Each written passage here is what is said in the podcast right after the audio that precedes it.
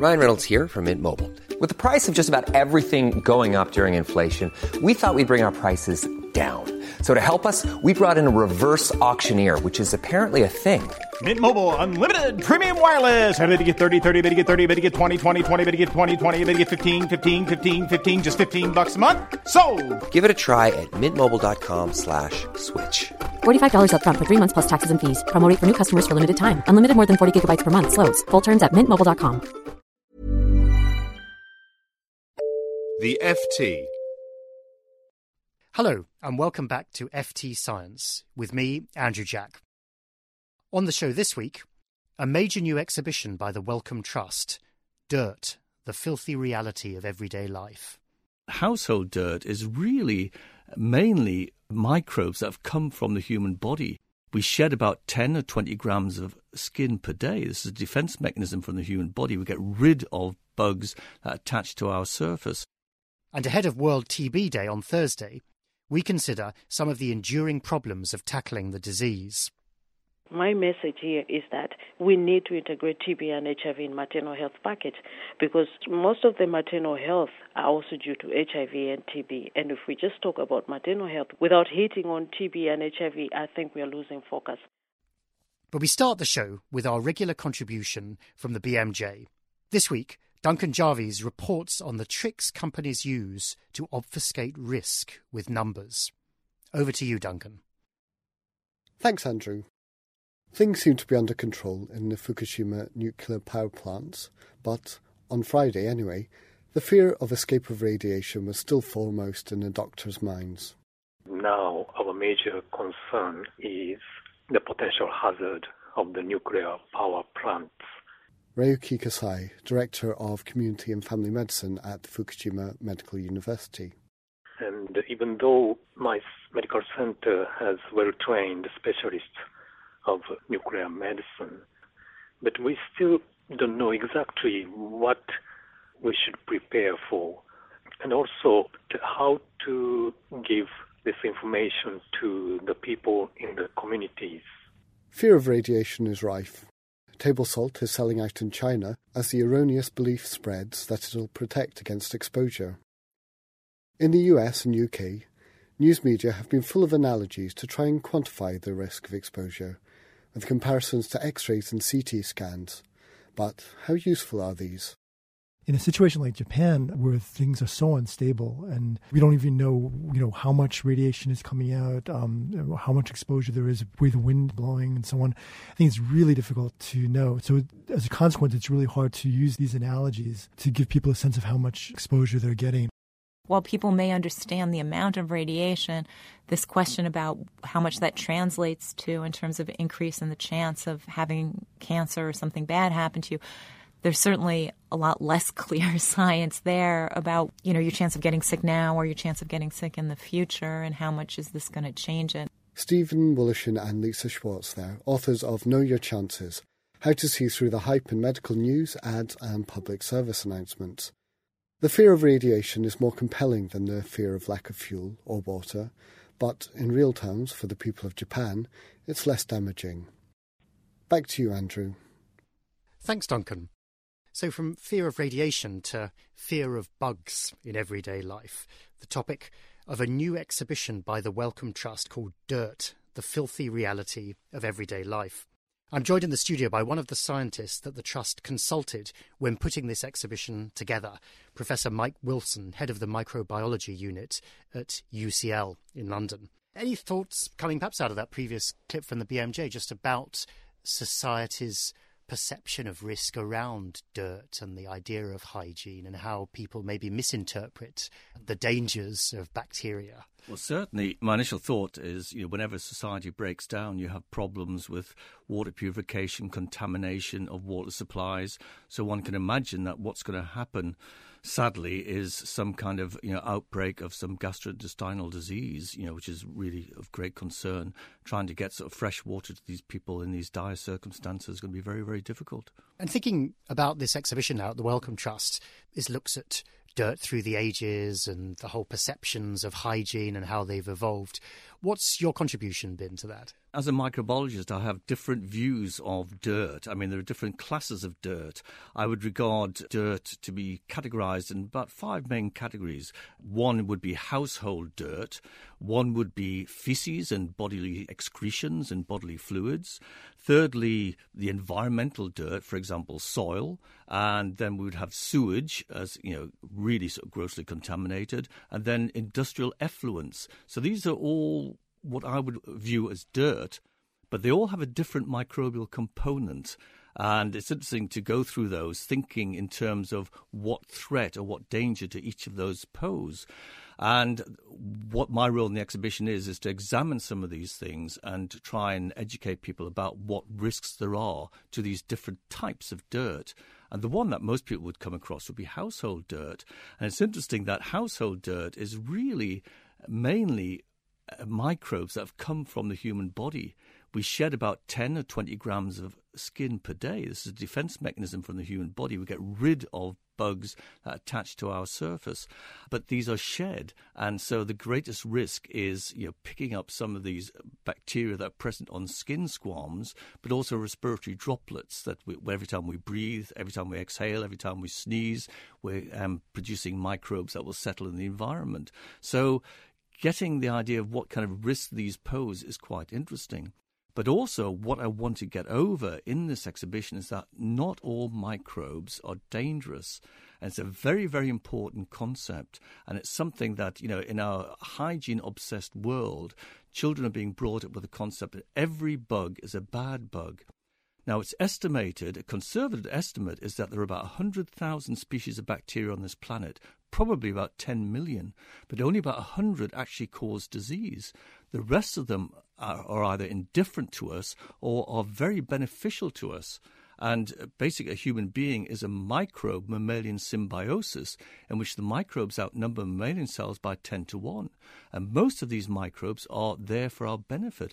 We have co evolved so that many of these microbes actually do us good. They supply energy, they fight off the bad bugs, they provide vitamins, they detoxify wastes in our intestinal tract. So many of them are very, very beneficial. What's your sense about uh, then this sort of modern obsession with hygiene and cleanliness? Are we are we too obsessed with cleanliness? Are we actually doing ourselves harm potentially? In the West, we're probably too obsessed. I would never, ever countenance doing away with basic hygiene measures. They're very, very important and terrific advances in benefits to society by having basic hygiene measures.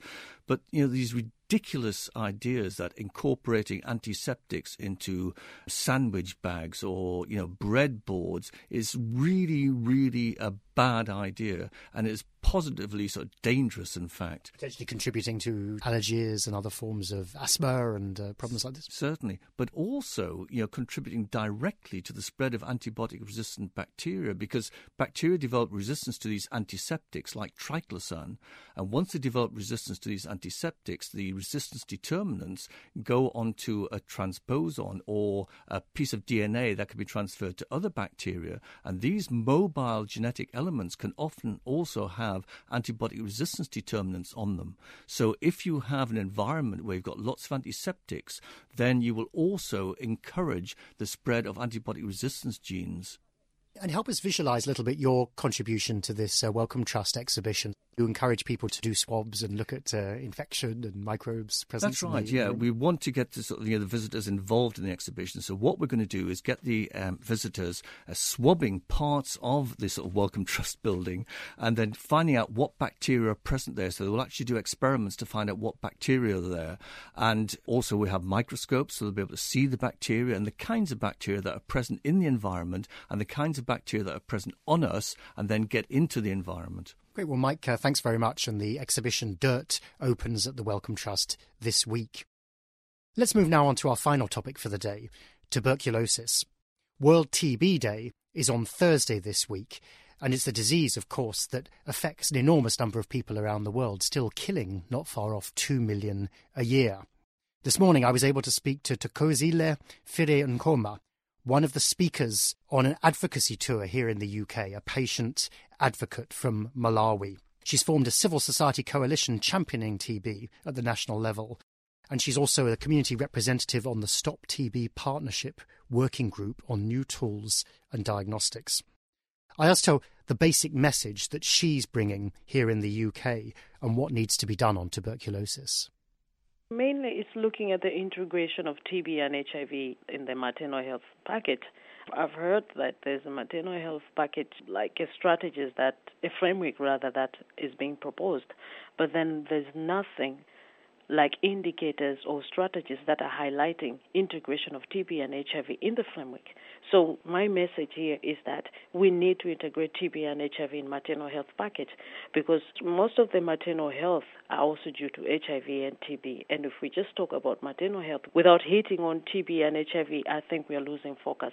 That's a main message. Talking a little bit now, just in terms of the development in the TB field in the last few years some of the figures seem to suggest that at least the basic drug sensitive TB is actually starting to be uh, mastered. There's been quite a lot of progress, at least until recently, a big upsurge in funding. So, are you fairly optimistic about progress, or are you pretty impatient about more that needs to be done? Right now, in the in the development of the new tools, we have a funding gap of more than 200 billion US dollars. And if you look at donors, they're not so much willing to support that.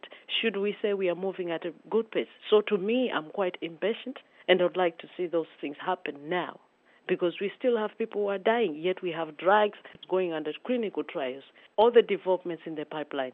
Why can't we just bring them out and save those lives of people who are suffering?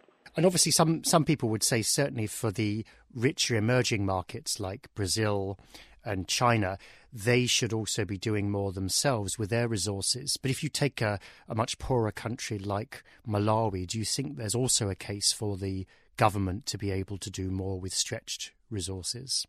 This issue is also going back to the government as well, because it's under the government's obligation to make sure that all these things are addressed. But then the other resource constrained governments, like Malawi, of course, which we cannot push so much because we know there's that gap. Already they do not have funding for all those health programs. So what do we do? We just bring it to the international community. We need that commitment.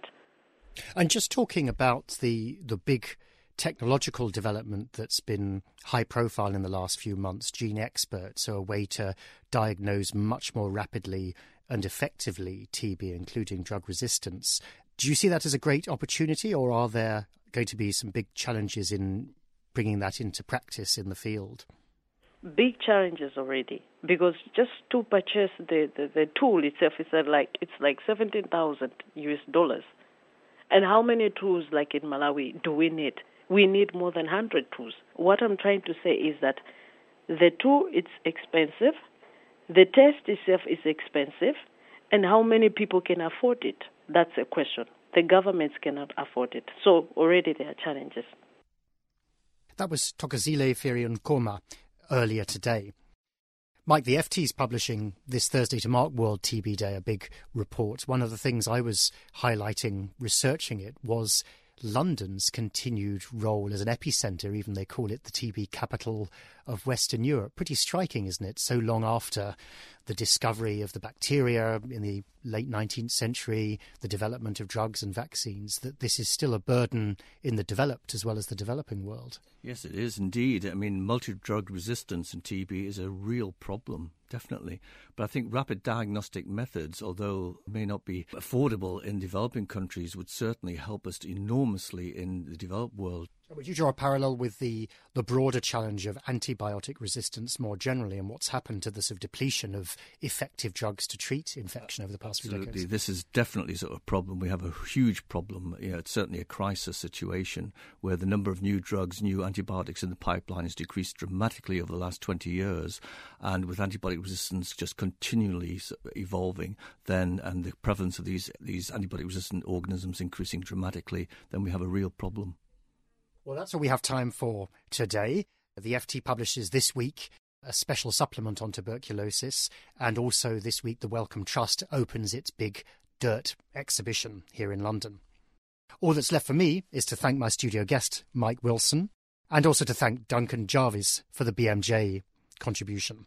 FT Science is produced by LJ Filotrani. I'm Andrew Jack. Goodbye.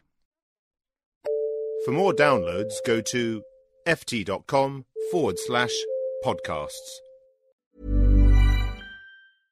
Selling a little or a lot?